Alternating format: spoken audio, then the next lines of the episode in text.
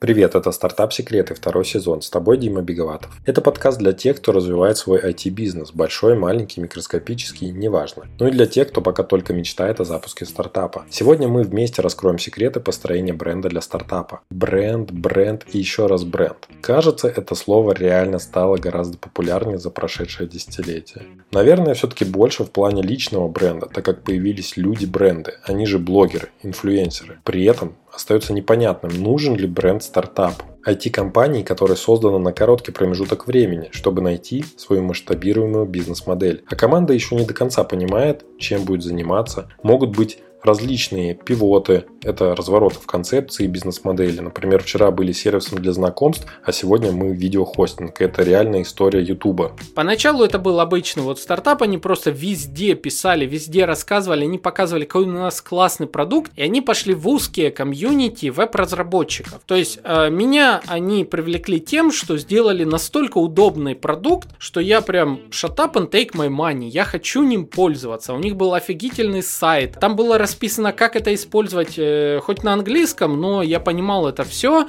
И я кайфовал просто от простоты этого продукта. Но через время, когда у них вышла новая версия, они сделали бомбезную штуку. Они использовали позиционирование через бренд-архетип шута, шута и шоумена, чтобы сделать очень смешной видеоролик, в котором они, если вы видели когда-нибудь э, рекламу с Райаном Рейнольдсом, где он чудит просто безумно, или помните Дэдпула, вот представьте, что Дэдпул э, рекламирует там, не знаю, какую-нибудь кофейню. Это вот в таком формате, где вышел фаундер, и э, сделали они очень смешной ролик, в котором свои иконки, казалось бы, такая скучная вещь, как иконки для веб-разработчиков.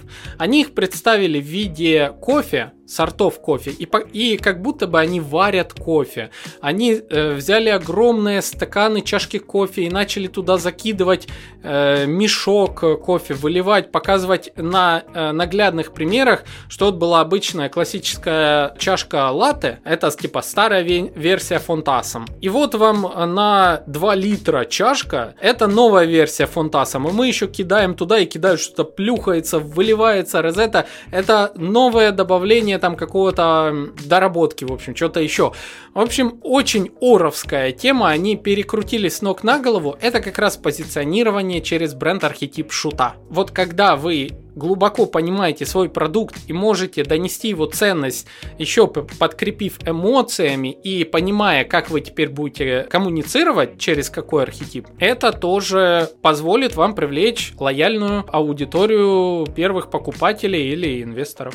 Поговорим на тему брендинга и позиционирования с Александром Диченко, бренд-стратегом, маркетологом и автором топового в своей нише подкаста «Маркетинг и реальность», который он ведет уже три года. Ссылочку на него вы найдете в описании к этому выпуску. У Саши реально захватывающие выпуски подкаста. Я недавно лежал в кресле у стоматолога, слушал про продвижение на азиатские рынки, и мне было очень любопытно, как для предпринимателя узнать, а как же там все происходит. С Сашей мы обсудили темы архетипов в брендинге, ошибки известных проектов позиционирования и разобрались, может ли бренд основателя помешать развивать бизнес. А еще Саша поделился своим опытом амбассадорства и работы по партнерке с онлайн-сервисом почтовых рассылок и рассказал, как стартапу выстроить похожие отношения с блогером, чтобы все были в плюсе. За э, прошлый год я стал лучшим рефералом Unisender вообще. Получил награду, она стоит у меня на столе, такая стеклянненькая, красивенькая. Я принес Unisender с помощью своих рекомендаций, кажется, в районе 400 тысяч оформленных покупок вот на, за счет моих э, рекомендаций. Из них почти 50%, э, по-моему, я получил себе. То есть там 40-50%, я точно не помню. Получается, вот со мной, у них со мной в районе вот такая вот амбассадорская ситуация, я их амбассадор. В описании к выпуску ты найдешь список всех тем с временными отметками для удобства. Мои контакты ты найдешь там же, в описании. Мало ли ты захочешь попасть в подкаст или прислать свой проект мне в обзор. Я всегда за новые знакомства. Слушай до конца и узнаешь, как бренд помогает строить стартапы и IT-бизнес.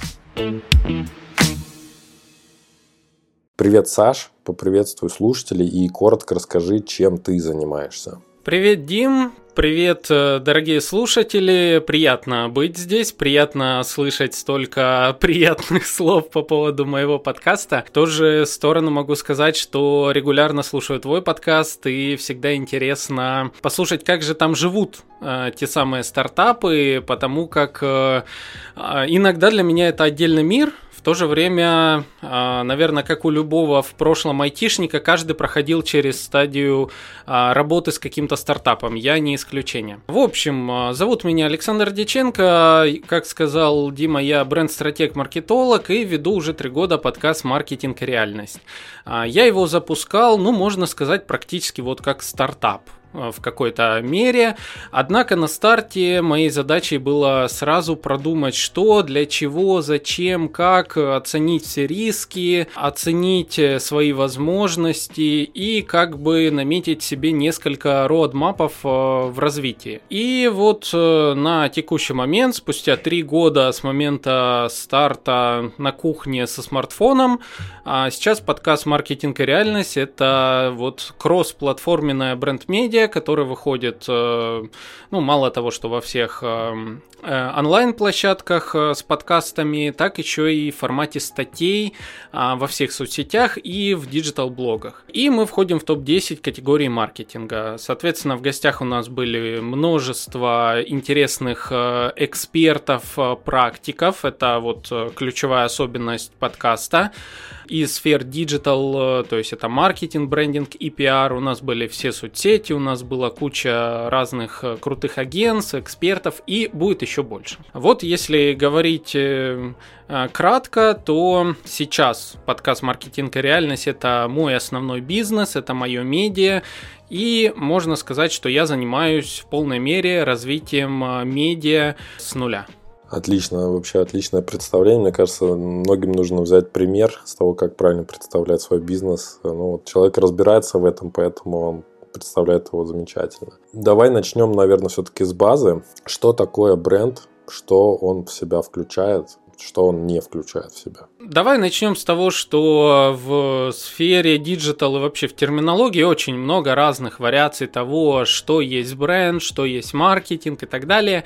А у меня есть какая-то своя терминология. Мне нравится думать, что бренд это совокупность смыслов, нужных для нас смыслов, а иногда и не только нужных, помещенная в головы нашей целевой аудитории.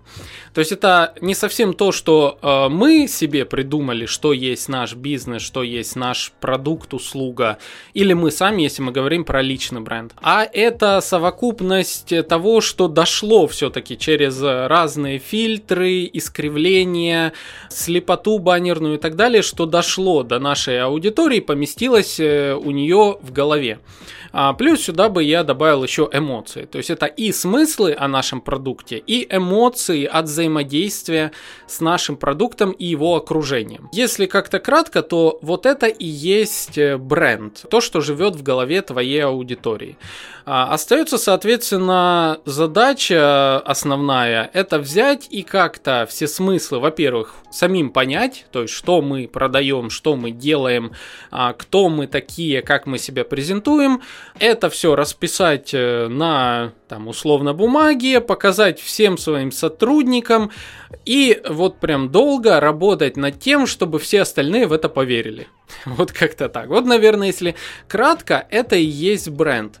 А, ну или есть проще, в принципе, обозначение, как э, говорят, э, бренд это то, что о вас говорят, пока вас нет в комнате. В принципе, то же самое. То есть, что о вас говорят, что о вас думают, какие эмоции держат внутри себя в отношении вас, вашего бизнеса, услуги а, или продукта. Слушай, ну вот как раз таки про продукт мне сразу вот показалось из твоего определения то, что каждому продукту продукт-менеджеру, который работает над каким-то продуктом, ему прямо обязательно нужно понимать, какой бренд у его проекта. Да, вот то, над чем он работает, то, что он улучшает, то, что он там, можно сказать, продвигает для своей аудитории, ему нужно понимать это вот прям на кончиках пальцев, эта информация у него должна быть, постоянно содержаться. Я более того тут э, добавлю один момент, что а, есть как бренд э, компании, так и бренд продукта. И иногда это могут быть э, совершенно разные вещи. То есть компания какая-либо, а, бренд может выпустить продукт на совершенно другую аудиторию, с другим позиционированием и так далее. То есть если компания у нас, допустим, такая консервативная, такая вся в, допустим, позиционировании как четкость, строгость и так далее. И тут вдруг этот уже огромный бренд, к примеру, выпускает что-то на молодежную аудиторию с посылом э, «забей на все, э, отдохни, отпусти себя и вот кайфуй с этим продуктом», и это полностью другое позиционирование, то тут мы говорим про бренд продукта и позиционирование продукта. Это немножко разные вещи, и если говорить за продуктов,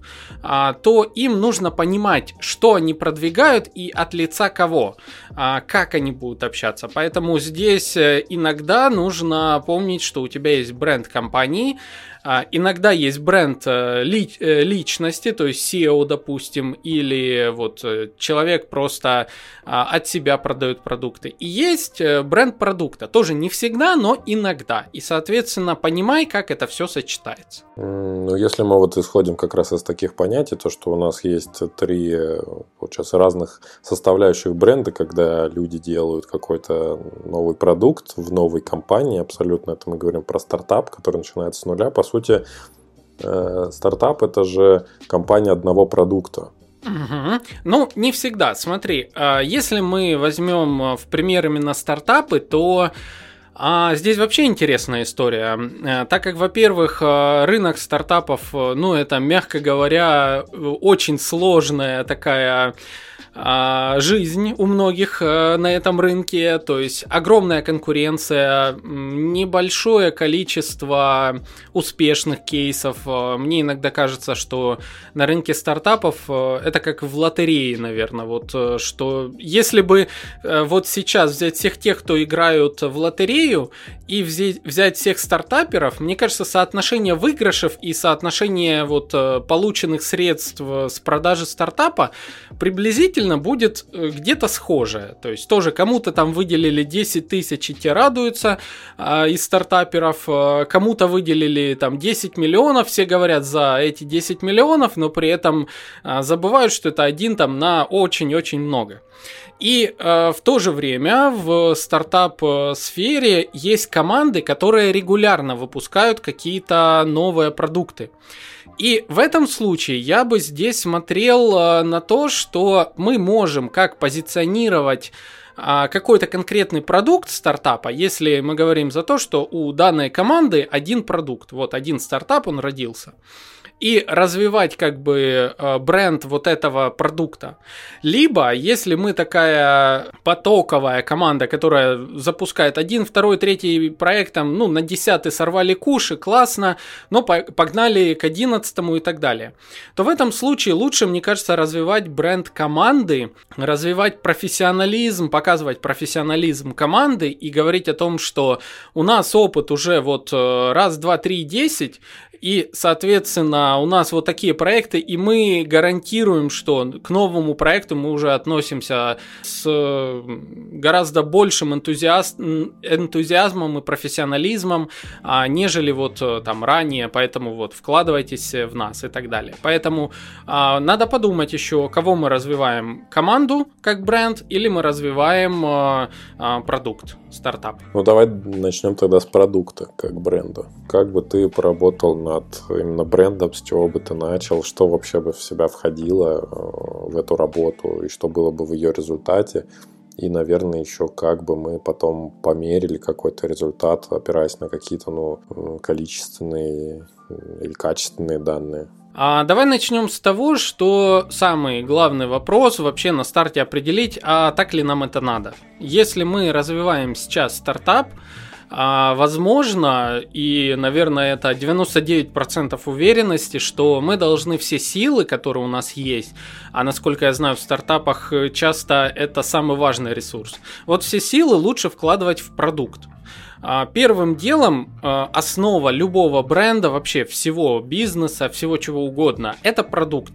Если а, мы какой-то важный времен, временной ресурс, финансовый ресурс. Сейчас перенаправим с продукта на э, маркетинг и на брендинг, в этом случае, скорее всего, э, ну, это будут просто потерянные деньги, так как мы не мы не сможем даже продвинуть то, что плохо работает. Ну, это первое, это как бы база, это надо понимать. Но, допустим, у нас э, ситуация, когда высококонкурентный рынок, когда э, продукт, э, ну, с одной стороны, раз это стартап, допустим, он в чем-то уникален, но с другой стороны, есть куча уже действующих аналогов, э, есть большой скептицизм к нише и так далее. Вот здесь, возможно, уже есть смысл подумать о э, позиционировании самого продукта, о его о становлении его платформы бренда. И вообще как вот э, мы будем доносить смыслы о том, почему это стоит того, чтобы в него вкладывать деньги, развивать, масштабировать. А, приведу пример. Э, как-то так вот получилось, что за последние полгода, наверное, а, я тесно общаюсь э, с представителями разных соцсетей. В том числе соцсетей, которые вот выходят на рынок или недавно вышли на рынок. Именно в формате стартапов. А, в частности, если ты слушал один из моих выпусков подкаста, там а, было даже несколько а, выпусков про одну вот новую деловую соцсеть, вот, э, которая сейчас активно набирает обороты, и в том числе там мы все обсуждали с точки зрения стартапа. Кроме вот этой соцсети, ну, что, назову Тенчат, кроме Тенчата, а, я еще общался с представителями нескольких стартапов, которые хотят запустить соцсеть, вот это же, знаешь, сейчас прям бум, надо новую соцсеть обязательно. Нельзя грамм у нас закрылся, ой, давайте делать соцсеть, вот прям гениальное решение. И в этом э, ключе, что получилось получается, основная задача такого стартапа не просто сделать эту соцсеть, а заставить людей в ней проводить время. Так как э, вот по секрету, а, чтобы продать свой стартап в соцсети, тебе необходимо показать вовлечение людей в этой соцсети. Сам софт, даже э, сервер, сервера, даже вот распределенная система нагрузок, там все остальное, это ничего не значит, если в твоей соцсети нет людей, нет авторов контента, нет самого контента, нет активности и так далее. То есть никто не покупает просто софт. А, никто не покупает приложения и сервера, покупают активность и внимание людей. Вот это. Ну, понятное дело, вместе с софтом, со всем и так далее. Вот, поэтому одним из э, ключевых э, запросов э, на то, что вот крупный инвестор готов вложить деньги в стартап соцсетей, является наличие в ней людей. Соответственно, здесь у нас, э, как у либо владельцев этой соцсети, либо разработчиков, либо маркетологов, у нас задача, как э, привлечь аудиторию в новую соцсеть. И вот здесь и нужен э, бренд, здесь и нужно бренд-позиционирование, здесь и нужно донести смысл, почему тебе, человек, который создает контент, вот, э, почему тебе, Дмитрий, э, необходимо не написать лишнюю статью на VC, а зайти вот в новую соцсеть и там написать статью. Вот э, заставь тебя перейти из, э, ну, потратить твое лиш, э, личное время на создание еще одной единицы контента в соцсети, которая пока с неопределенным будущим. А как думаешь, э, ну, ты быстро готов вот прийти в новую соцсеть и сразу там начать активно жить? Да нет, на примере Танчата того же я тебе могу сказать абсолютно то же самое, когда я, э, ну, как бы стартанул там ведение своего блога. Это был как раз момент, э, когда начались санкции, начали уходить зарубежные соцсети. И вроде как появился хайп некий на Тенчат, люди начали туда заходить. И особенно, что меня замотивировало, это когда несколько моих знакомых тоже вот с предпринимательской среды скинули мне свои посты, на которых там был большой охват, большая цифра охвата.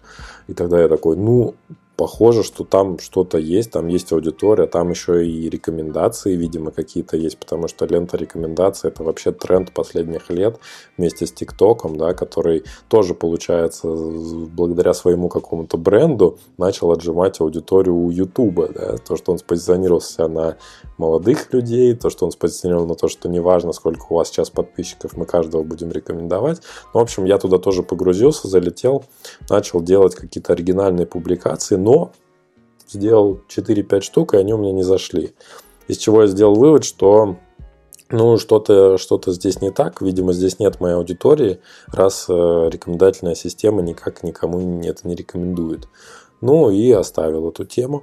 Потом прошло еще какое-то время, я уже начал выпускать подкаст, и я решил просто ну, ради интереса покидать анонсы своего подкаста, выхода новых выпусков именно в Тенчат, помимо других соцсетей. А у меня вот первый же анонс залетел в рекомендации. Я подумал, о, клево, буду дальше постить. Продолжил. Э, до сих пор я постил. Вот на прошлой или позапрошлой неделе несколько выпусков вышло, в рекомендации они не попали. Ну и сразу у меня как бы это все на задний фон улетело. То есть я такой, ну, вспомню, размещу, не вспомню, не размещу. То есть вот оно, как бы потребительское отношение авторов э, контента к новым площадкам в действии. Да, да, я с тобой полностью согласен. А, ну, к слову, у меня сейчас в Тенчате 4200, кажется, подписчиков. А, много постов э, залетали в рекомендации, иногда залетают, некоторые не залетают, ну, по-разному. А, чуть позже захочешь, отдельно про эту соцсеть поговорим. А, но суть э, не так в этой соцсети, а суть э, в понимании того, что аудитория не всегда вот прям с распростертыми руками и объятиями бежит навстречу твоего продукта, который ты вот спустился с небес и соизволил создать для нас. Спасибо тебе, вот кланяемся в ножки тебе, э, вот э, даем миллионы денег э, на то, чтобы ты это развивал дальше, только не забрасывай какой-то гениальный, что ты это создал. Нет. Вот, на самом деле в среде стартапов это, ну, в принципе, как и в любом бизнесе, э, попробуй докажи, что то, что ты создал, оно прям вот нужно сейчас. А, и, соответственно, Здесь как раз вступает э, необходимость создавать э, бренд своего продукта. И э, для начала позиционирование. Почему, допустим, выстрелил тот же Тенчат? Так как он, ну, у него там не все идеально с пиаром, конечно же, не все идеально с позиционированием. Но что было гениальным, это узкая специальность, деловая соцсеть. А, то есть это не, не замена нельзя грамму, это деловая исключительно, как вот аналог LinkedIn LinkedIn и так далее. Вот, соответственно, уже сузилась аудитория, и туда с большей вероятностью пошли люди, Однако в то же время здесь, э, ну, там был допущен ряд ошибок. Но не суть. Э, когда мы создаем свой стартап, наша задача вселить э, надежду, мечту в сердца целевой аудитории, чтобы показать, что это классно. То же самое касается не только соцсетей, а какой-нибудь вот однажды Ой, свела меня судьба нелегкая со стартапом, а, а, который занимался что-то типа кэшбэком в, э, в общепите, вот что-то такого рода. Это был далекий 2000 даже не помню, 13, нет, 15-16 года, вот как-то так. И э, там нужно было вселить э, мечту и надежду в сердца владельцев э, кафе и ресторанов. И, соответственно, нужно было подготовить большую презентацию, рассказать, почему это классно, как это работает. И была э, выстроена тет-а-тет коммуникация с каждым владельцем, приходить лично, делать ему презентации, говорить, ставьте это себе, а, вводить это в бизнес-процесс и так далее, и так далее. То есть а, вот это была работа как бы по выстраиванию лояльности к своему продукту. А, и для этого нужно было собрать огромное количество информации о своем своем продукте, упаковать и показать, создать даже банально вот э, визуал какой-то, то есть чтобы это хотя бы было приятно наблюдать, не то что использовать э, там функционал и так далее. Забегая наперед, все это с треском провалилось, и э, это был отдельный этап моей жизни, когда я потерял почти полгода как веб-разработчик э, работая в этом проекте, но не суть. Ух ты, ты был веб-разработчиком? Я изначально веб-разработчик, то есть э, мой профиль, э, я закончил универ как программный инженер, а начал работать как веб-разработчик э, на full stack, то есть я делал тема оформления под Bittrex, под WordPress, под Joomla, а, потом делал лендинги, потом интегрировал CRM-системы, потом а, стал комплексно CRM-маркетологом, потом я э, сам изучил контекст, таргет. Затянуло. Да, затянуло. Э, понимаешь, с айтишной э, стороны когда ты занимаешься сайтом, рано или поздно ты начинаешь замечать, что, ой, окажется, сайт как-то влияет или может влиять на бизнес, а давай-ка я узнаю, а как это может произойти? Казалось бы, ну, сейчас понимаю, что в смысле, ну да, сайт делается, чтобы продажи э, обеспечивать э, бизнесу, но, к сожалению, многие веб-разработчики этого не понимают, и э, многие веб э, студии тоже этого не понимают и продают сайты как вот, а, вам надо там супер навороченный, их бизнес-модель связана с тем, чтобы продавать дороже сайт. И в один момент, когда я уже возглавлял отдел разработки сайтов и так далее, меня стало все больше затягивать в тему маркетинга, поэтому я ушел там а, в рекламу, поэтому в SMM потом, а в, в конечном итоге стал директором по маркетингу, проработал в разных компаниях и потом вот э, устал от всего, особенно схватив выгорание после работы в коттеджном поселке директором по маркетингу. И я понял, что все, мне пора развивать личный бренд и завел себе подкаст. Вот. А, вот это, с этого все началось.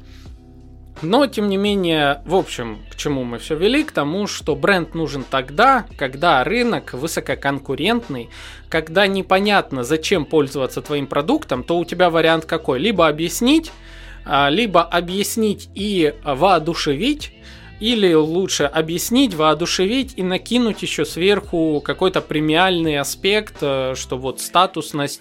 Наш продукт это прям вау, там вот накладывают на вас ореол такой яркости, солнца, света и так далее. А вот зачем бренд стартапу. Слушай, в этом плане я хочу тут добавить тоже еще такой информации на подумать слушателям. Когда вы создаете какой-то проект, ну вот Саша тут говорил по поводу конкуренции, вы в любом случае там конкурируете, может быть, даже не с другими компаниями своего сегмента, но с какими-то другими э, вариантами решения задачи человека. Да, то есть он там, ну, известный, суперизвестный пример, это то, что банан там конкурирует со сникерсом, да, когда человек заходит в магазин, что он выберет. Либо то, либо другое. Хотя банан относится к фруктам, вроде как он в их среде, а там сникерс, он лежит с шоколадками. Просто человеку нужно утолить свой голод. И в данной ситуации иногда происходит так, что стартап, он конкурирует и с большой компанией тоже. То есть есть какие-то гиганты на рынке, монополисты, но при этом очень консервативные, очень э, малоподвижные, э, такие устоявшиеся ребята. А вы выходите новые, свежие, бодренькие, и в вашем бренде в любом случае так или иначе будет присутствовать вот это, я думаю, какой-то подход такой гибкости, э, новизны, чего-то, ну, как бы такого необычного, нового, интересного. И с другой стороны, вы в любом случае должны себя как-то, как мне кажется, противопоставлять этому монополисту. То есть говорить о том, что, ну знаете, вот как, типа, мы произведем революцию в этом направлении, мы все перевернем, мы все делаем по-другому, и от этого все получается гораздо лучше. И э, вот эти вот э, идеи, э, они в том числе, вот если мы там еще говорили про статьи, в том числе очень хорошо передаются, как мне кажется, через разные истории. То есть, когда вы пишете, публикуете какую-то свою статью о своем новом стартапе, о каком-то новом э, IT-решении, которое вы изобрели, вы сделали. Мне очень сильно понравилась вот книжка, э, я читал Story Brand, называется. Э, Саш, ты читал такой, нет? Да, я читал ее и несколько еще схожих книг э, по этой тематике. Вот, замечательная книжка, да, в ней описывается именно подход к тому, как рассказать про свой проект, так, чтобы это было интересно и чтобы вы лучше его поняли. Э, смысл в том, что вы описываете вот э, историю своего проекта как историю э, некого главного героя, который проходит через некие испытания, и на этом пути ему помогает как раз ваш продукт. То есть не ваш продукт главный герой, а ваша целевая аудитория, ваш главный герой в этой истории. А, вы, значит, как э, наставник со своим продуктом, ему помогаете на каком-то из этапов, и он дальше уже обретает свою там радость, счастье, проходя какие-то испытания, сражаясь со своим главным врагом, там какой-то болью, страхом, опасностью и так далее, что может его как-то, не знаю, приводить в волнение, да, вот. И, в общем, э, мне нравится с такой точки зрения именно подходить, наверное, к истории с брендом и в том числе стартапом, то, что вы действительно должны, помимо того, что вы начинаете рекламировать, выходите э, в мир со своим проектом, вы должны ему придавать некий э, как бы смысл этого всего, всей этой истории. Я, если позволишь еще тут э, добавлю к твоей истории, если взглянуть на мой логотип подкаста, подкаста «Маркетинг и реальность», э, вот такой человечек в кругу, и в этом кругу есть что-то такое еще кругленькое летает рядом с ним. А я, к слову, вот э, по сей день уже целый год, больше года кайфую с нашего логотипа, который получился, а, потому как в нем как раз заложен тот самый смысл э, многого, о чем я говорю в подкасте. И э, маркетинга, и брендинга в, той же, э, в той же степени. А, то есть сейчас мы все живем в очень перенасыщенном информационном пространстве. И э, помимо того, что наш бренд должен иметь историю, пользу, э, как-то выглядеть, как-то звучать, как-то пахнуть, э, там, не знаю, как-то э, вот... Э, чтобы его потрогать можно было, какой он там мягкий, он острый, твердый там и так далее. То есть помимо того, что он должен иметь форму, а, он должен еще как-то попасть в информационное пространство человека.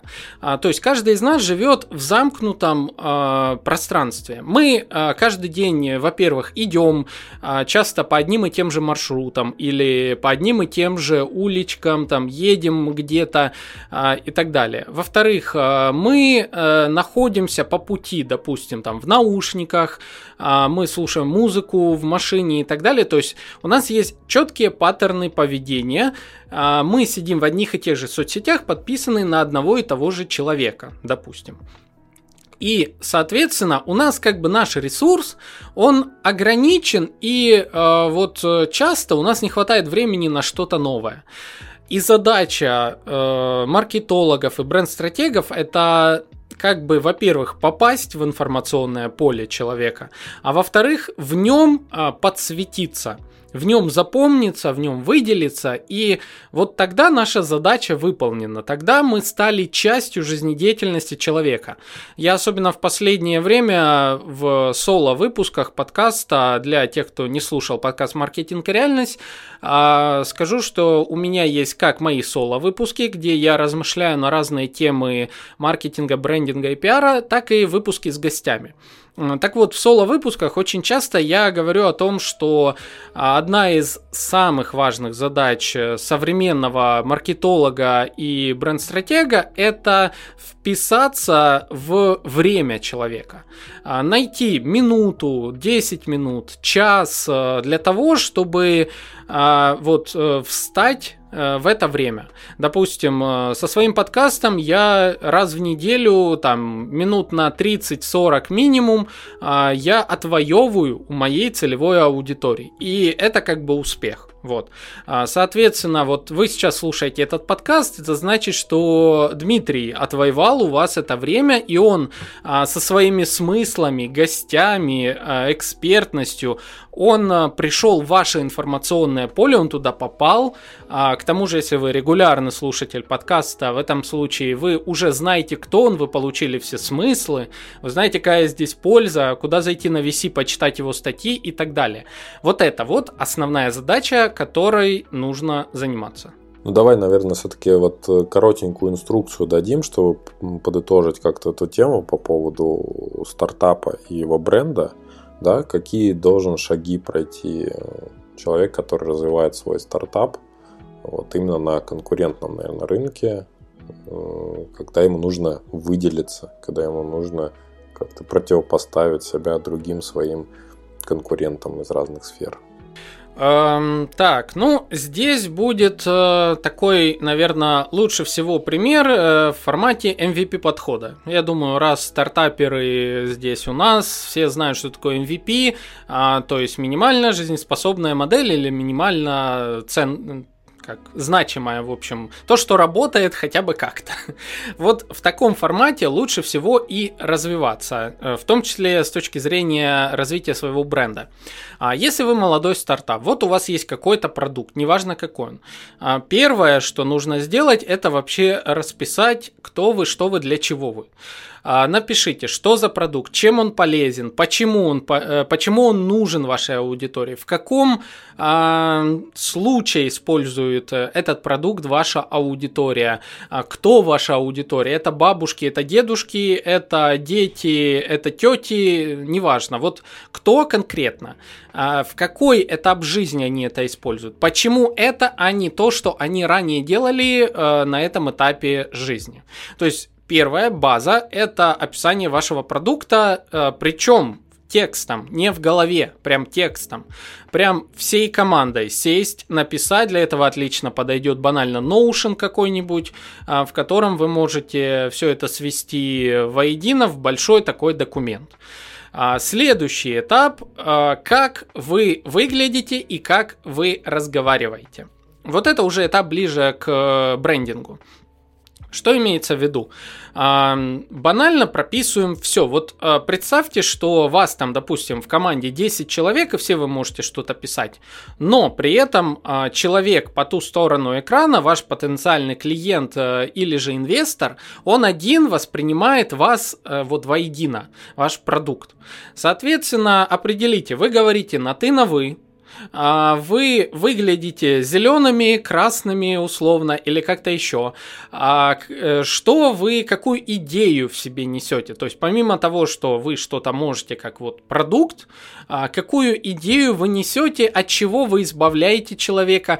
Можно проще всего это воспринять, если мы вспомним пирамиду Маслоу, то есть какую потребность вы удовлетворяете. Чем ниже, то тем более это базовая потребность, там э, еда, Э, сон, а, безопасность, чем выше, это там престиж, это а, люкс, это там э, духовные потребности и так далее. А, понимание, на каком из этапов пирамиды вы находитесь какие проблемы решаете, уже как бы вас э, даже натолкнет на то, кто ваша целевая аудитория. От этого нужно и дальше думать, как вы общаетесь, выглядите и так далее. А здесь хорошо использовать, э, ну, на базовом этапе подходит 12 бренд-архетипов Кэрол Пирсон. Это такая методология, ее э, сами, само понятие архетипов однажды э, Карл Юнг разработал, психолог, э, который занимался подсознательными установками, а Кэрол Пирсон, она э, в дальнейшем, гораздо позже, изобрела 12 узнаваемых шаблонов в обществе, которые встречаются в рекламе, в кино и так далее. Там у нас архетипы невинный, а, друг, э, заботливый, э, император, правитель, исследователь, ребенок и так далее. В общем, их 12 штук. А, каждый из этих архетипов уже давно описано, как он позиционируется. А, ну, допустим, вот один из архетипов бунтарь. Кто такой бунтарь? Вот я просто говорю это слово, сразу в голове всплывает какой-то такой, а, меня не остановить, сейчас я все развалю и так далее, а, какой-нибудь революционер там и, так, и все прочее. Вот яркий пример позиционирования через бренд архетип бунтаря, это есть такой а, на западе бренд Liquid Death. А, переводится как жидкая смерть. На самом деле это минералка. Вот очень крутой пример. А, ребята, которые делают минеральную воду, а, подумали, как нам, блин, продвигаться на рынке минеральной воды. То есть тут их просто сотни, и ты можешь конкурировать э, либо в демпинге, то есть ты можешь демпинговать рынок дешевле и дешевле, но это микроприбыли, это там очень сложно попасть на полки и так далее, ты можешь повышать цену на свою воду, но тогда тебе нужно придумать позиционирование, то есть почему я пойду куплю дорогую воду, а не пойду куплю дешевую воду, э, и то, и то вода. И они решили сделать офигительную вещь, к слову, это стартап был, насколько я помню. Могу, конечно, ошибаться, простите меня за это, если так и есть, но, по-моему, это был э, прям стартап, так как они выстрелили прям в одно время очень громко, о них все говорили, по-моему, даже привлекли дополнительные инвестиции. Короче, они придумали, что давайте мы воду будем э, выпускать в железных банках, на которых будет череп, такой вот плавящийся череп, то есть liquid death, э, жидкая смерть.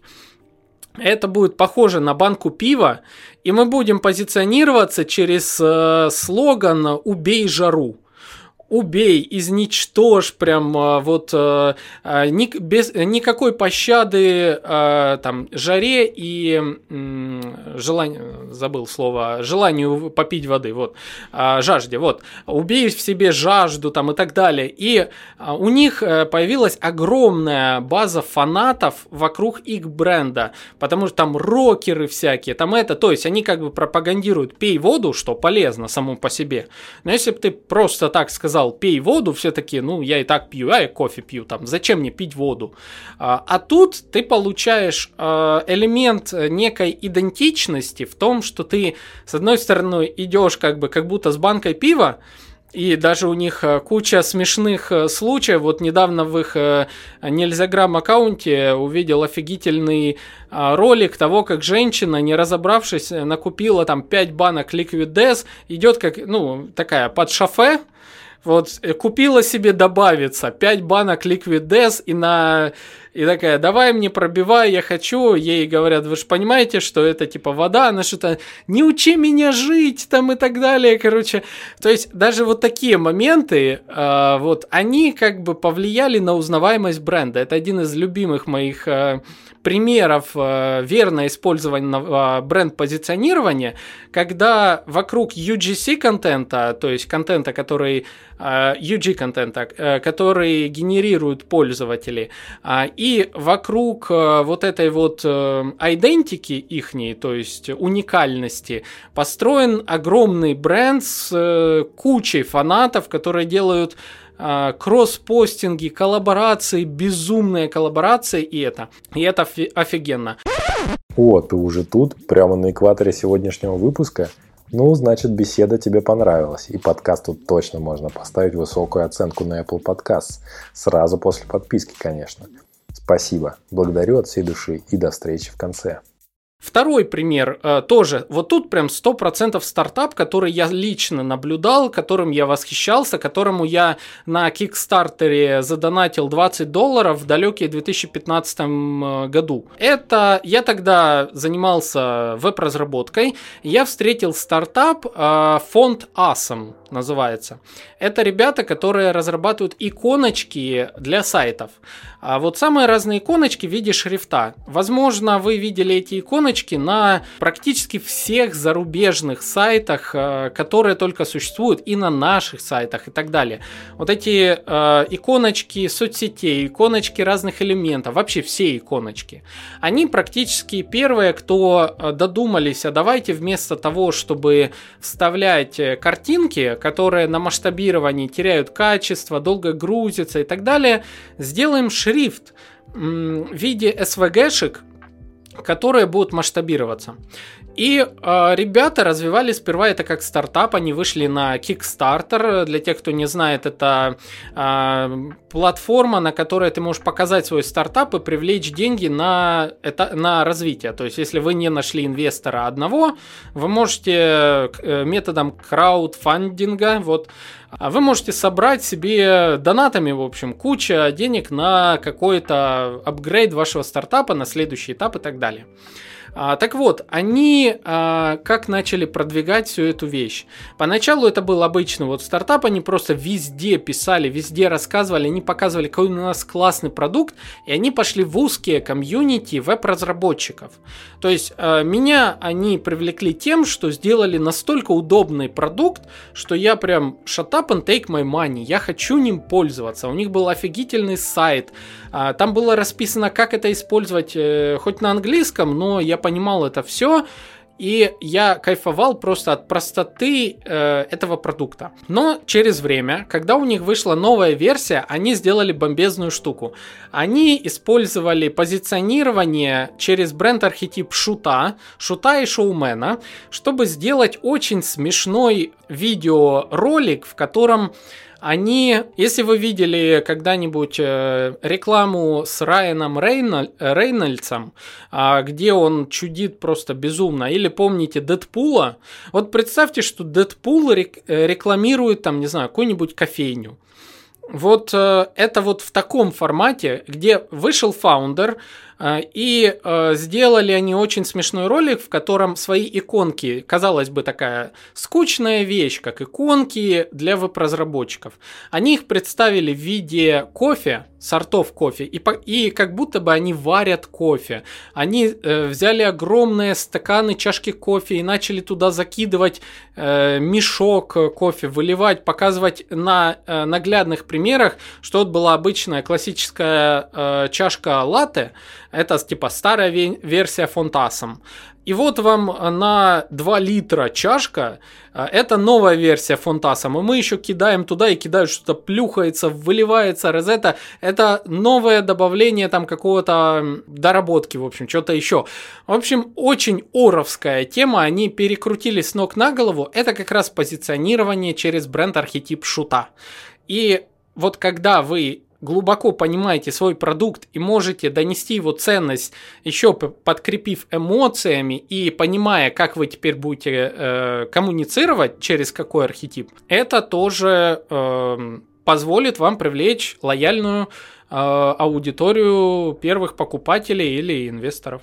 Слушай, ну вот интересная мысль, то, что получается инвестиции в бренд, они э, как-то возвращаются за счет виральности того продукта, который ты делаешь, потому что он именно попадает в свою нишу, он точно, э, ты точно попадаешь в портрет своего пользователя и тому, ну, как бы, чему он радуется или чего он боится. Это хорошая штука, чтобы запомнить себе и использовать в будущем.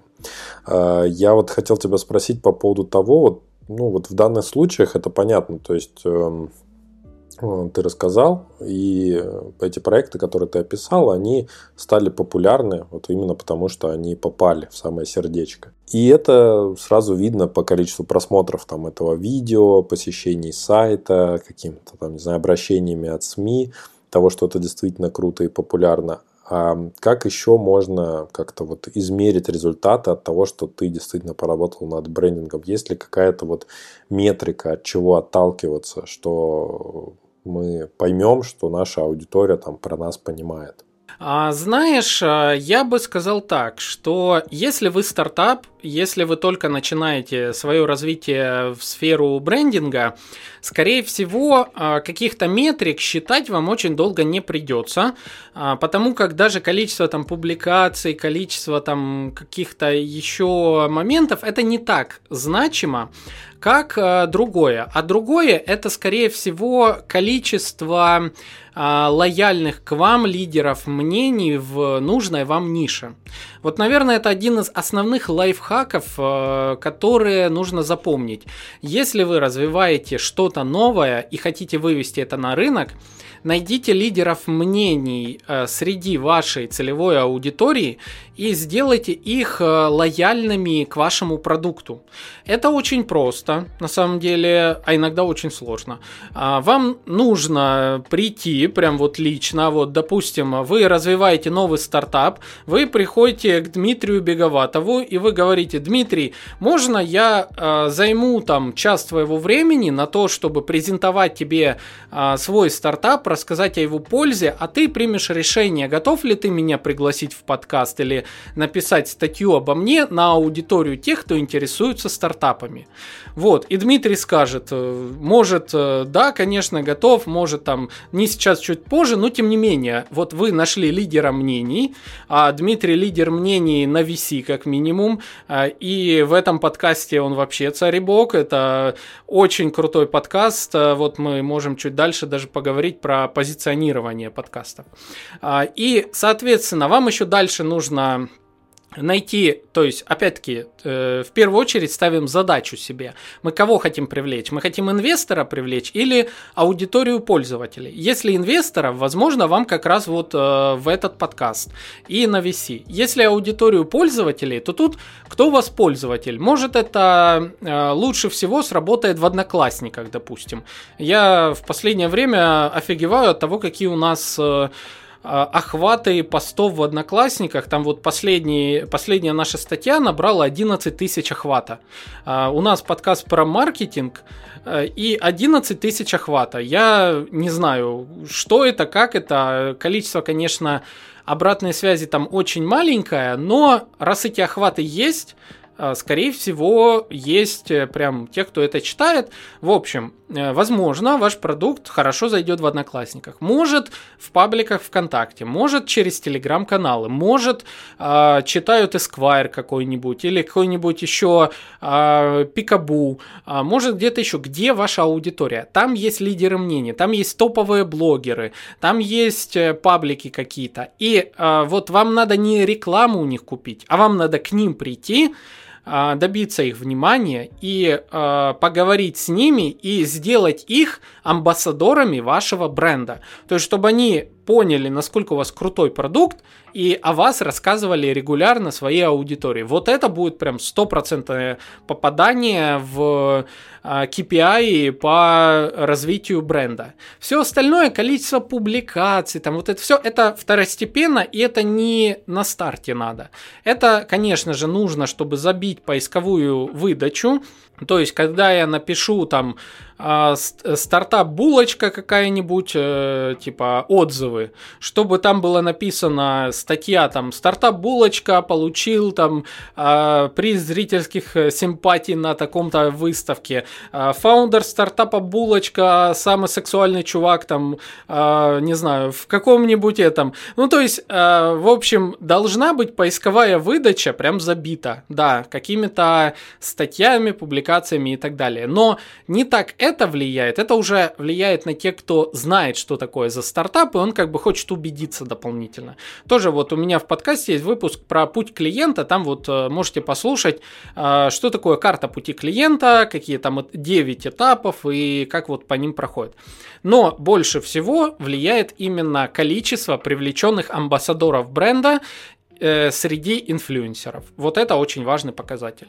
Э, что ты подразумеваешь под амбассадором? Какие условия сотрудничества с этим амбассадором ты считаешь э, правильными с твоей точки зрения? Э, и, может быть, какие-то примеры, есть ли у нас вообще в России такой, такая культура амбассадорства? Я вот, честно говоря, вот прям даже и затрудняюсь сказать, кого я считаю амбассадором какого-то продукта. Слушай, ну ты амбассадор VC. Это прям, ну, наверное, странно было бы отрицать, что э, Дмитрий Беговатов не рассказывает о том, что VC это классно. Вот, значит, с точки зрения VC ты его амбассадор. А, я амбассадор очень многих а, разных сервисов. А, во-первых, я амбассадор сервиса email рассылок Unisender. Как мы с ними сотрудничаем? Я однажды, когда занимался именно маркетингом, мне нужно было решить задачу email маркетинга.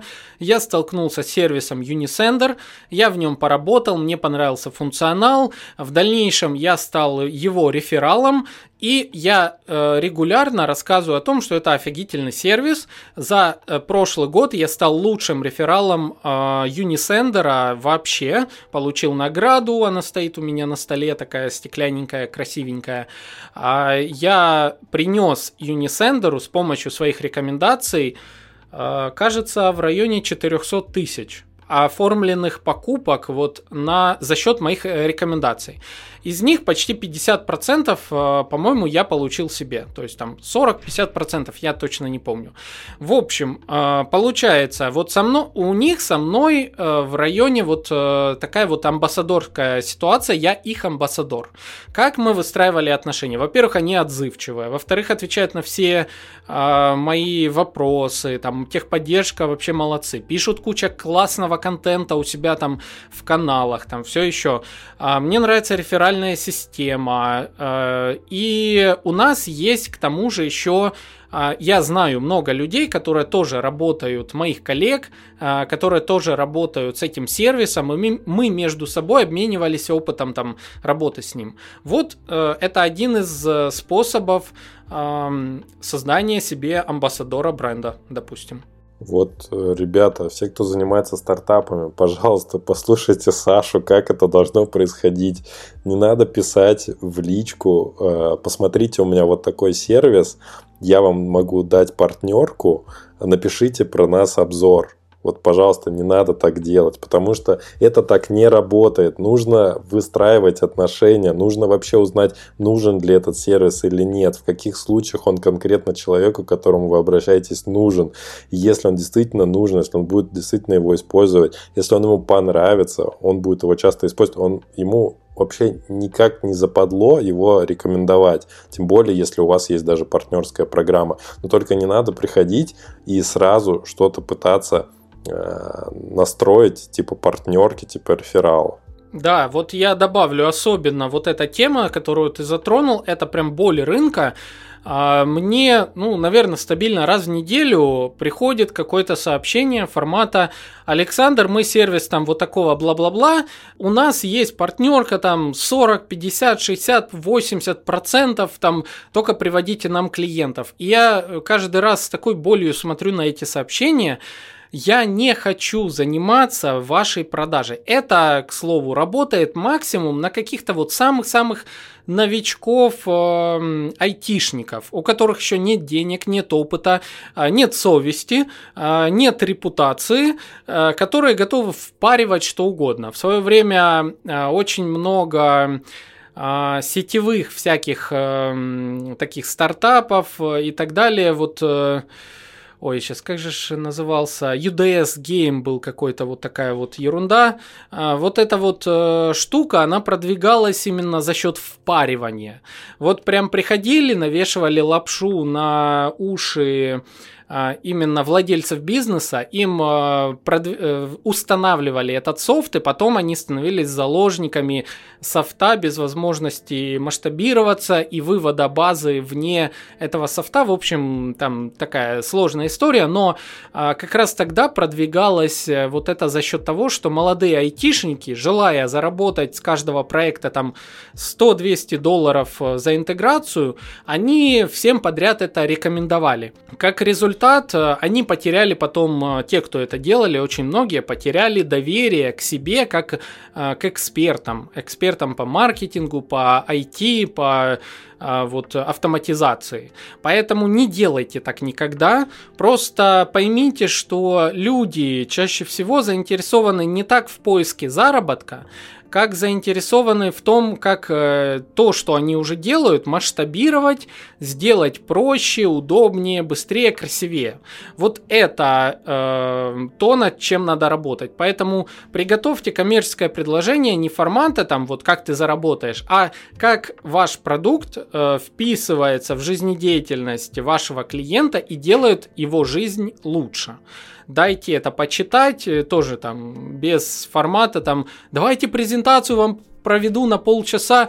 Да мне, блин, как будто заняться нечем, вот сейчас с тобой созваниваться в скайпе там и разговаривать о твоем продукте. Я не настолько вот э, человек э, без дела. Давай лучше там скинь мне в удобной форме, кратко, по делу, без там наша миссия, да вообще мне пофиг на твою миссию. Напиши мне, че, что за продукт, чем он полезен, как он упростит мою жизнь, сколько он стоит, а, куда нажать, чтобы зарегистрироваться, какой тестовый период а, и тому подобное. И все будет отлично. Ну да, нужно всегда от потребности человека идти, в том числе об этом не забывать, потому что, ну, это просто выглядит неуважительно ко времени и, и того, к кому ты обращаешься, и к своему тоже времени, потому что ты, по сути, теряешь э, время на то, чтобы что-то там впаривать, втюхивать.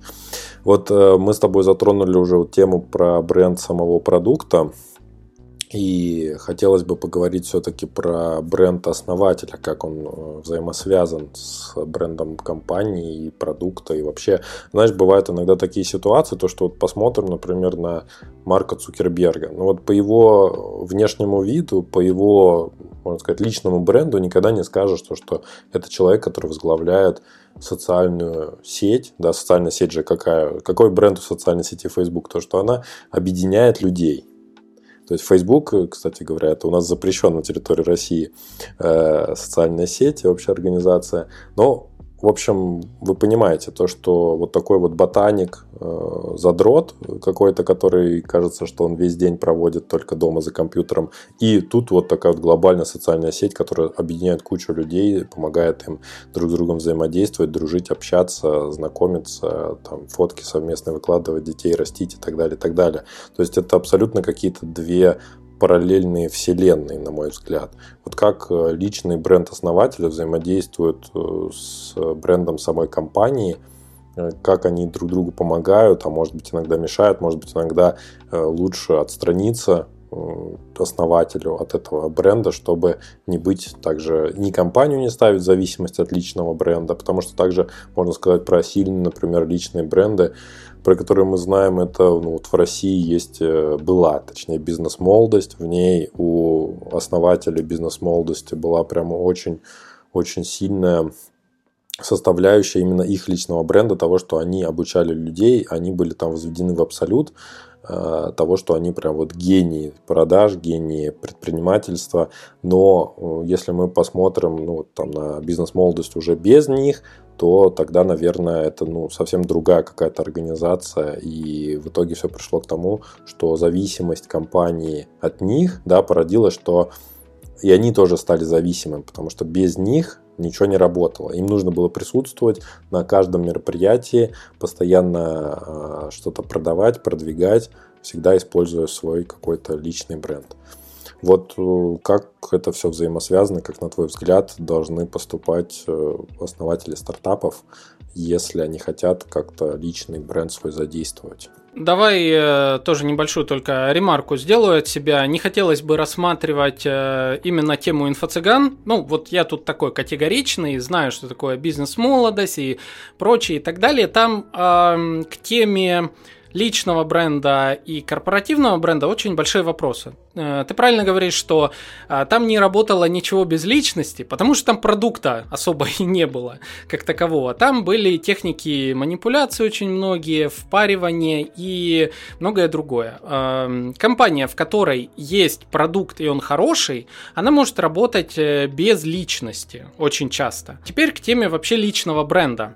Во-первых, он нужен не всем. Во-вторых, он есть э, не у всех. Тот же Цукенберг, э, он, э, получается, его личный бренд родился из успеха э, Нельзя Бука. То есть сперва его компания вышла на э, глобальный рынок, и бренд компании, бренд продукта, точнее, он э, как бы подсветил личность внутри этого продукта, то есть SEO. Точно так же бывает очень часто, когда э, SEO может не развивать себя никак, но его продукт становится настолько сильным, что влияние его продукта переходит на владельца. Это одна история. Другая история наоборот, когда э, владелец, обладая социальным капиталом э, или какой-то разработчик внутри компании, особенно в теме, не знаю, гейминга, в теме там еще каких-то э, иногда моментов. Бывает личность, э, которая занимается чем-то, там режиссер какой-нибудь, там какой-то разработчик, переходя в компанию, может перетащить интерес на эту компанию. А, потому как знают, что ранее он там э, был, э, стоял в основе там таких-то продуктов. Бывает такой вариант. Поэтому а, социальный капитал, который есть у владельца, он может позитивно сыграть на продвижение, на узнаваемость э, нового продукта и бренда.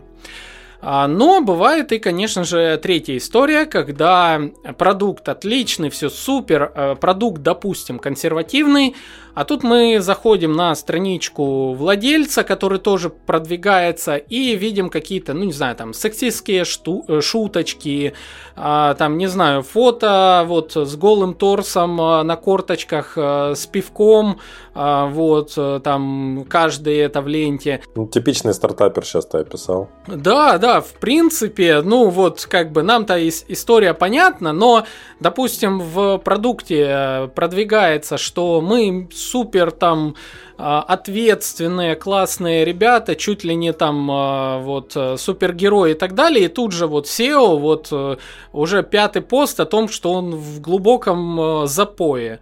И у тебя как бы диссонанс, ты не понимаешь, а в смысле, что вы делаете там с моими деньгами, если я там, допустим, э, хотел вас профинансировать или вложился в ваш проект. Вы, я вижу, как э, рационально все расходуете. Вот, поэтому э, в первую очередь давайте подумаем, а нужен ли нам вообще личный бренд. Корпоративный бренд и бренд продукта нам, конечно же, нужны, если мы это и продвигаем. Но вот личный бренд это часто прям то, что не нужно. Во-первых, это большая ответственность, то есть ты должен будешь следить за тем, а, как ты выглядишь э, в инфополе, что ты говоришь, о чем ты говоришь и так далее. Во-вторых, ты должен делать регулярно контент. А, либо регулярно, либо делать его престижным, ну тоже с определенной регулярностью. А, это прям большая работа, это, а, ну, я думаю, тут э, каждый, кто нас слушает, кто хоть раз пытался вести какой-либо блог или регулярно делать, не знаю, там, сторисы, рилсы, или э, писать короткие посты, большие посты, вести телеграм-канал, это работа. А ты должен эм, как бы понимать позиционирование своего канала, о чем ты говоришь, делать регулярно контент. В это время ты не можешь заниматься продуктом, а, стратегическими вопросами и так далее.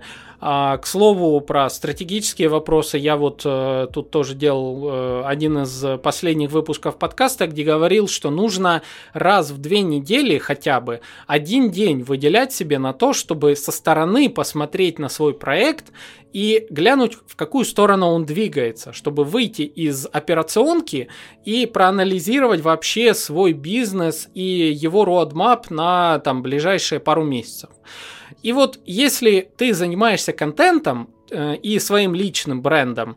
А если ты вот думаешь о том, как же красиво поставить там текст на сторис, в этот момент ты не занимаешься бизнесом. В этот момент, соответственно, там не хватает, возможно, человека. И вот тут очень надо подумать, а действительно так ли нужно развивать личный бренд, а если ты развиваешь свой стартап э, и так далее. Поэтому, ну, тут есть тоже вариации. Если ты очень занятый человек, все равно можно как минимум э, заняться тем, чтобы упаковать себя хорошо, там, сделать несколько пиар-презентаций с собой, дать, дать где-то интервью, чтобы хотя бы ты в поиске показывался тоже по адекватным запросам и не конкурировал э, с другими левыми людьми. А, очень смешная ситуация, когда твой однофамилец какой-нибудь в моем случае вообще очень грустно, так как мой однофамилец э, Александр Дьяченко – это известный актер. И если просто написать Александр Дьяченко, даже как у меня без мягкого пишется, все равно Яндекс даже меняет э, на Дьяченко и показывает актера. Это прям боль моя. Э, но если написать Александр Дьяченко маркетолог или бренд-стратег или подкаст, вся выдача забита мной. И моя работа была связана над личным брендом с тем, чтобы создать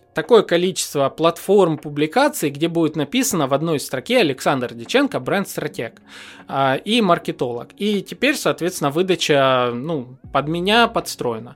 Вот, поэтому вот подумайте, может вам достаточно так упаковать себя, а, и не нужно будет э, лишний раз э, заниматься вот этим генерацией контента, которая, к слову, в половине, а может э, в две трети случаев ни к чему так и не приводит. Слушай, ну мы уже перечислили несколько таких важных, серьезных ошибок, которые люди совершают при ведении своего бренда.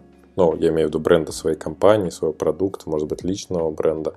И я тут вот так вот все это плавно-плавно подводил, но суть-то какая, что я хотел от тебя, чтобы ты вот сейчас взял и прожарил бренд моего подкаста. То есть сказал, что э, хорошо, что плохо, что можно улучшить. В общем, давай правду матку, руби.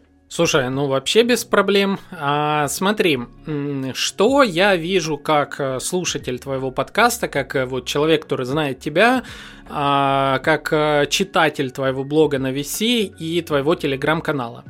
А, во-первых, мое восприятие. Я вижу, что ты имеешь некую репутацию на VC, у тебя есть хороший социальный капитал, то есть как минимум я понимаю, что приходя к тебе, я получу доступ к этому социальному капиталу. А, плюс, а, так как а, у тебя уже а, лояльная аудитория, я получу быстро фидбэк от а, материалов у тебя в твоей а, а, в твоем инфопространстве. Вот. А теперь касательно это, какую пользу я вижу от тебя, если я стартап, если вот я прихожу к тебе э, со своим запросом. Первое, доступ к твоему социальному капиталу. А, второе, если я заручусь э, твоей поддержкой э, как э, вот автора всего этого, а, я могу получить, во-первых, от тебя рекомендации, у тебя уже есть насмотренность определенная, а, соответственно, я получу от тебя рекомендации, как мне лучше развивать мой стартап, где о нем лучше рассказать, и как лучше там создать статью, создать там что-то еще, чтобы донести всю важную ценность так как ты создаешь регулярно статьи там с огромными охватами. Вот. Э, первое, я, видишь, еще и получу от тебя твою экспертность. Касательно твоего подкаста, что сейчас, это вообще тема вот э, всех подкастов, моего в частности, э, вопрос, над которым я долго занимался и так далее. В твоем подкасте со временем желательно появляться больше твоих выводов. То есть, если ты ведешь долго подкаст про стартапы, рано или поздно ты должен показать себя как эксперт в этом направлении. Поэтому можешь либо, э, тут вариант для тебя, либо оставаться интервьюером и э, сторонним наблюдателем, э, и как бы проводником к там, гениальным людям разным, которые занимаются чем-то. То есть ты интервьюер, соответственно, ты всегда в тени, и ты проводник. Другой вариант, ты эксперт, и ты э, тот, с кем ведут диалог на какую-то тему. Вот тебе нужно определиться, как ты сам в своем же подкасте себя позиционируешь.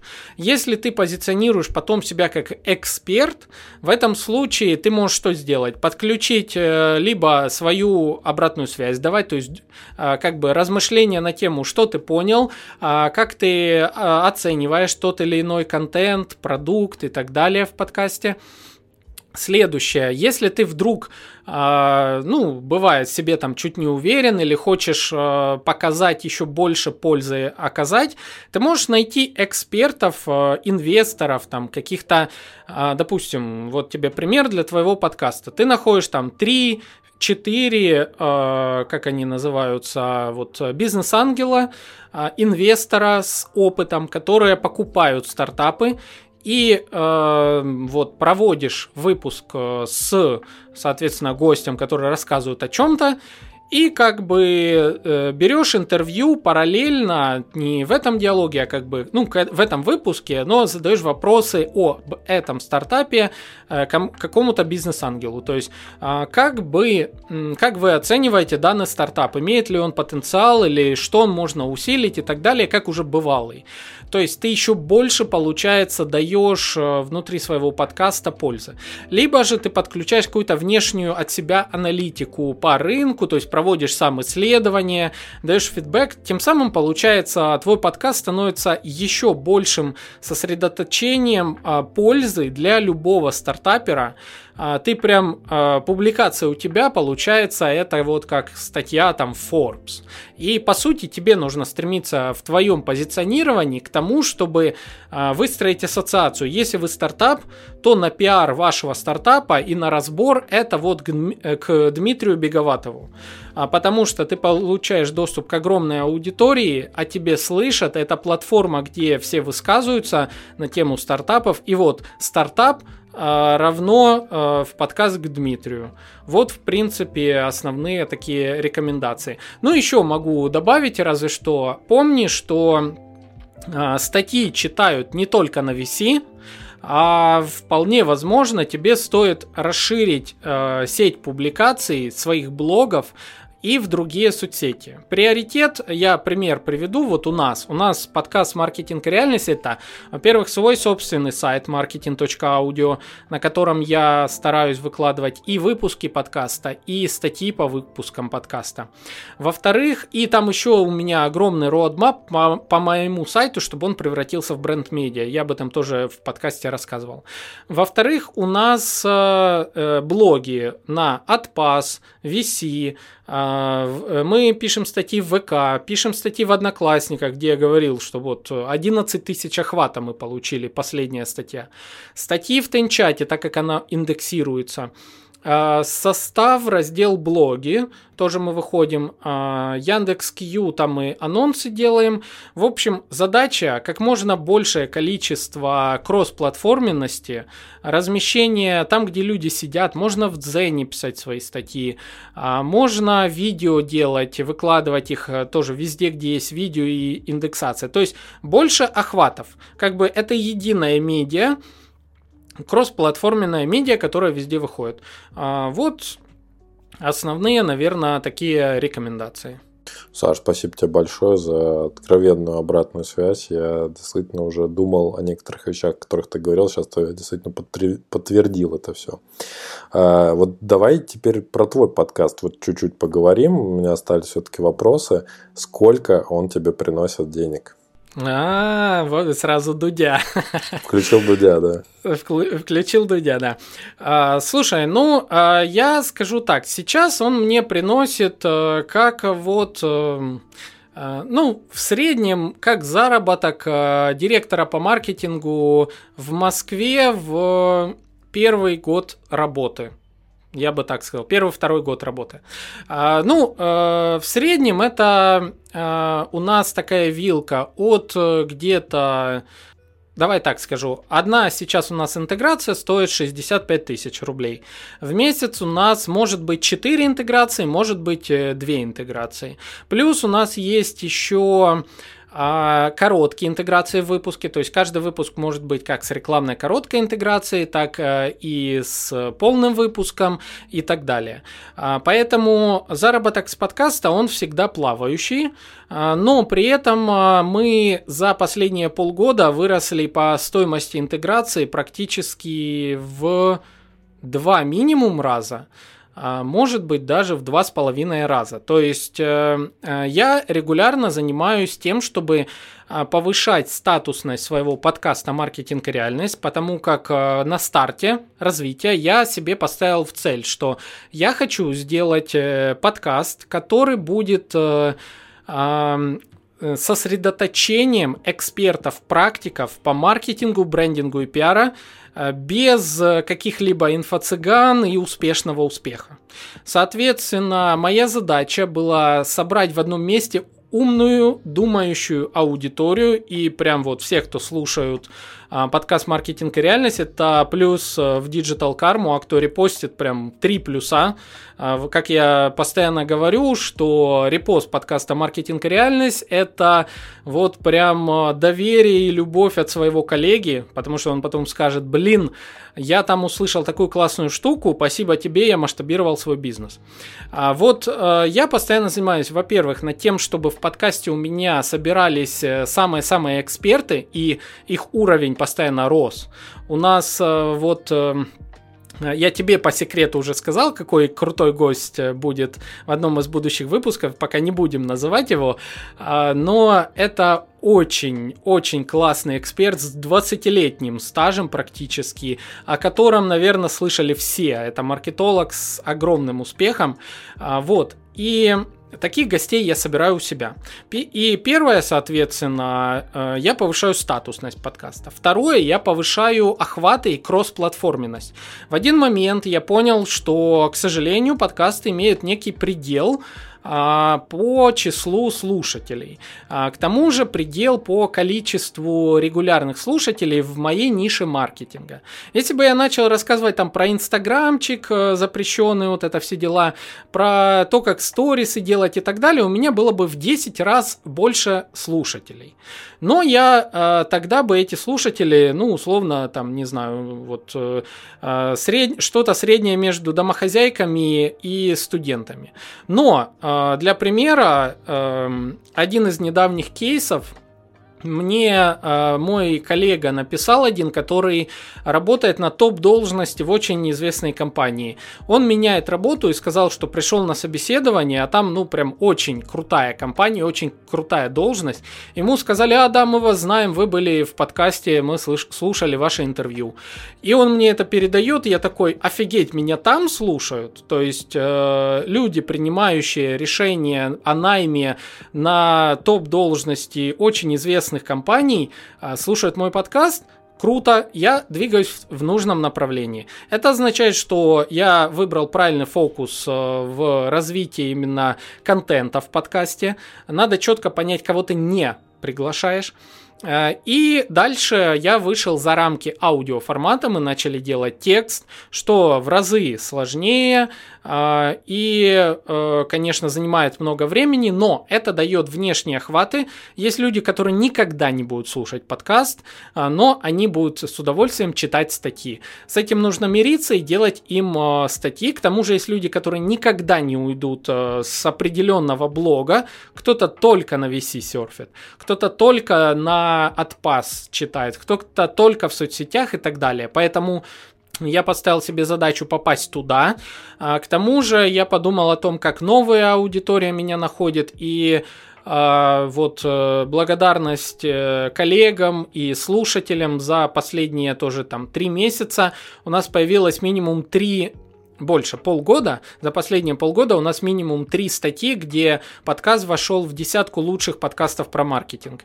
А, и вот, э, вот это все, это работа над своим медиа, которую нужно проводить, которая включает статусность, количество распространения подкаста на разных платформах, кроссплатформенность, работа с комьюнити, подбор гостей, э, план э, самого подкаста, выпусков и так далее. Все это ведет к увеличению стоимости интеграции в подкаст и как бы э, расширяет возможности, которые тебе дает этот подкаст. Слушай, Саш, ну что могу тебе сказать? Ты супер молодец. На самом деле, три года твоему стартапу, твоему подкасту, и уже такие результаты классные. Я действительно рад за тебя и вообще горжусь нашим с тобой знакомством. А, хотел тебя все-таки спросить, за эти три года у тебя были такие моменты, чтобы ты чувствовал, ну, что все, я все хочу бросить, я устал, я там перегорел. Что тебя удержало в такой момент? Ой, были, есть и будут меня есть. Э, выгорание это прям вот э, друг, товарищ рядом с синдромом самозванца, они э, попивают мои нервы. Это нормально. Выгорание будет. Были у меня моменты. Было время, когда я хотел продать свой замечательный домен marketing.audio. А, вот. Кто-то тогда мог, конечно, очень хорошо получить себе классную инвестицию. Был у меня момент, когда я искал, кому продать свой подкаст э, за ну, маленькие деньги, я бы сказал так. То есть сейчас а, я бы ни в коем случае, во-первых, за эти деньги не продал, во-вторых, э, я понимаю, что я не могу продать э, вот окончательно, скорее всего, э, вот то, что мы сейчас в чем поиске, мы в поиске спонсоров. Спонсоров, которые будут с нашим подкастом долго и которые смогут, о которых мы будем регулярно, о которых рассказывать, делать с ними классные коллаборации. У нас там прям куча планов и так далее. И там, если у нас ежемесячно минимальный охват это 11 тысяч, это минимальный охват уникальной э, аудитории, а, то это только в подкастах, а в статьях и прочем там это умножить в 4-5 раз. В общем, а, были моменты выгорания, они продолжают быть, они всегда есть, особенно, к сожалению, на фоне того, что вот всякие блогеры, инфо-цыгане культ успешного успеха продвигают, и а, когда там смотришь, что какую-то ерунду запустили, там а, на виде курса, собрали кучу бабла там и так далее. Вот, конечно, это все тебя отчасти иногда демотивирует. Плюс э, рынок подкастов, он попадал в кризис, и еще не до конца он сформировался. У меня огромные на него планы, я уже знаю, как э, дальше развиваться. Скорее всего, в недалеком очень будущем интеграция в подкаст будет стоить не одну сотню тысяч, Uh, у нас, и это будет прям uh, каждый выпуск подкаста, это будет прям вот Э, праздник некий, то есть э, бренды, приходящие к нам, будут получать огромные охваты. У меня прям задача за, завоевать эту нишу. Есть план, есть стратегия, мы к нему движемся, это видно по масштабированию. Вот, и, э, но при этом выгорание это регулярная тема. Что в этот момент делать? Во-первых, вот эта практика саморефлексии, я ее назвал, вот как раз так и называется выпуск подкаста «Рефлексия над бизнесом» это раз в неделю или раз в две недели выделять целый день, ну или хотя бы полдня, неспешно проанализировать, ради чего ты все делаешь. А, это помогает тебе напомнить о том, зачем ты этим занимаешься, увидеть результаты, посмотреть на все со стороны, проанализировать э, дорогу, карту движения и так далее. Это раз помогает. А, во-вторых, э, отзывы, обратная связь. Каждый раз, когда приходит, это очень приятно, и ты в этот момент думаешь, блин, я влияю на кого-то. Оказывается, я что-то делаю, и это имеет э, обратный, обратную связь в мире. Это классно. Люди пишут, мы там вот э, слушаю регулярно ваш подкаст, там то-то, то-то, и это очень приятно. Это прям вот заставляет вспомнить, блин, ради чего ты это делаешь. Это значит, не только тебе надо. В-третьих, э, вот такие истории, обратная связь тоже там формата слушаю там, слушаю там. Очень мне нравится, когда кто-то э, зарубежье пишет, э, там приходит на консультации. Александр, вот э, была одна девушка, которая в Израиле меня слушает и пришла на консультацию по стратегическому развитию там своего бренда и говорит, вот я слушаю в Израиле здесь ваш подкаст, и вот хочу там а вот это, вот это сделать. И ты думаешь, блин, в Израиле, э, а я тут э, вот в Краснодаре, в России сижу там и так далее. То есть это на кого-то влияет. И э, вот напоминать себе, для чего ты это делаешь. А, постоянно корректировать свой путь, а, смотреть обратную связь, вспоминать, как было раньше, потому что то, что сейчас обыденно кажется а, ежедневно определенное количество слушателей, а, вспомнить, что когда-то ты радовался 10 слушателям, и это была прям удача, они тебя послушали. Сейчас там каждый день э, захожу, смотрю, там 500 слушателей в день, там, и такой, типа, ну, 500, вот, ну, не 1000, а раньше, типа, 10, и ты, а, это, ну, то есть напоминать, что ты растешь, что ты движешься. И тогда, конечно, ты не выгоришь. Нет, ты выгоришь. Ты выгоришь на день, но ты потом снова как бы встанешь, и выгорание это нормально. Все выгорают, просто еще и понимая, что твой организм это тоже ресурсы, он тоже а, не бесконечен, и над этим тоже надо работать. И ну, вот так как-то от выгорания до новых достижений вершин плавно мы все и движемся. Саш, мы тут уже обсуждали парочку книг, э, которых там применение к бренду, но все-таки, может быть, за последнее время ты прочитал какую-то книжку или статью, может быть, посмотрел какое-то видео, которое тебя сильно вдохновили и которым ты мог бы поделиться со слушателями. Вот тут, конечно, было бы хорошо, если бы ты заранее попросил. Я прям э, нашел в своем а, приложении книги, которые я уже прослушал. Дело в том, что я каждый день что-то слушаю. Я аудиал, поэтому я аудиокниги слушаю. Их очень много слушаю. Во-первых, каждый день я слушаю новые выпуски подкастов самых разных э, из категории маркетинга и бизнеса. Э, и э, как я подписан там на 50, наверное, разных подкастов. Поэтому э, что-то я регулярно слушаю в подкастах. Во-вторых, наверное, все популярные книги про брендинг, бренд-стратегии а, я прослушал, и у меня просто в голове это все перемешалось.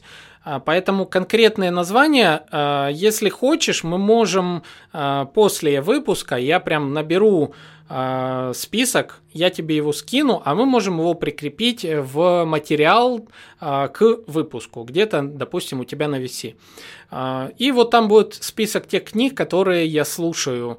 А так, помимо бизнес-литературы, опять-таки, для того, чтобы не выгорать, к слову, а, иногда я слушаю что-то полностью противоположное, какие-нибудь фэнтези. Вот сейчас я кайфую от э, на Яндекс Музыке аудиокниги Гарри Поттера «Методы рационального мышления». Это фанфик по Гарри Поттеру очень прикольный. Ранее я слушал SCP Foundation. Это вселенная SCP про разных монстров и так далее. Когда ты целый день сидишь в digital вот окружении, у тебя мозги кипят, а Потом, идя домой, я слушаю вот э, какое-то такое отвлеченное, оно мне очень помогает а, перестроить мозги, расслабить их и погрузиться в какой-то отдельный мир. А, вот, что могу точно порекомендовать, это Виктора Пелевина. Вот это ломает мозги и точно всем рекламщикам прям поколение Пи, Ампир В, что там еще недавно я слушал? Э, в, в общем, у Пелевина очень много книг про футуризм, про будущее рекламы, брендинга, э, про различные социальные а, трансформации. И это очень полезно, потому что ты понимаешь, как маркетинг и позиционирование могут влиять на умы людей, а, в долгосрок, к чему может привести определенный перекос сознания, а, понятно, это, а, возможно, выдумка, но как один человек мне в директе как-то написал, а, наша жизнь это приквел книгам Пелевина. И мне стало страшно. Ну вот, э, пока то, что могу порекомендовать. Саш, вообще у нас получился такой очень объемный разговор, и хотел бы его подытожить. Прошу тебя дать три совета стартапам по работе с брендом. А, так, три совета. Первый совет подумайте еще раз над своим продуктом. Это, наверное, самый первый совет, потому что всегда идет э, большое желание все-таки а, все бросить и начать уходить в эти размышления о высоком. А, но в попытке за этим мы забиваем на продукт, и вот это ключевая ошибка. Классный продукт сам себя продает, классный продукт сам вокруг себя соберет смыслы. А, вам часто, чтобы сформировать бренд, достаточно быть отзывчивыми, достаточно быть внимательными к своим пользователям, и бренд сформируется в головах аудитории на основе того, что люди понимать будут, что это команда ответственных ребят, которые быстро реагируют на любой э, обратный, на любую обратную связь, э, которые быстро исправляют косяки и так далее. Вот яркий пример Алексей Ткачук и его стартап Mave. Mave хостинг подкастов, которым мы с тобой, по-моему, вдвоем пользуемся. Поэтому вот, э, Алексей там прям регулярно выкладывает подборку того, как они стараются клиентский сервис улучшить. И это уже формирует бренд Mave, то есть э, бренд того, что этот сервис а, дает бесперебойную работу подкаста, а на все а, неизбежные трудности, которые бывают, сталкиваются, а, с которыми и сервисы в России и так далее, они оперативно реагируют. Это первое. Подумайте о своем продукте. Второе, если вас много в коллективе разных ребят, подумайте, кто от лица вас будет о чем-то говорить, чтобы э, либо это было от одного источника, либо это было коллективно, но в одном контексте. То есть, если вы все шутите, шутите все. Если вы все строгие, будьте все строгими. А, то есть, создавайте единое как бы коммуникационное сообщение в едином ключе отвечайте вот э, на э, все вот это вот. А, третье, помните, к чему вы стремитесь. Рано или поздно бренд сталкивается с тем, что от чего-то или от кого-то придется отказываться. Я имею в виду, что отказаться от удовлетворения потребностей какого-то клиента, потому что это не ваш путь. Отказаться от э, э, какого-то клиента одного, потому что он вам не выгоден. Э, и вот вообще умение отказываться от лишнего для стартапа это очень важно. Это касается, может, не так даже бренда, как вот вообще всего. Но в частности, в том числе и о бренд-коммуникации. Вам придется говорить нет кому-то.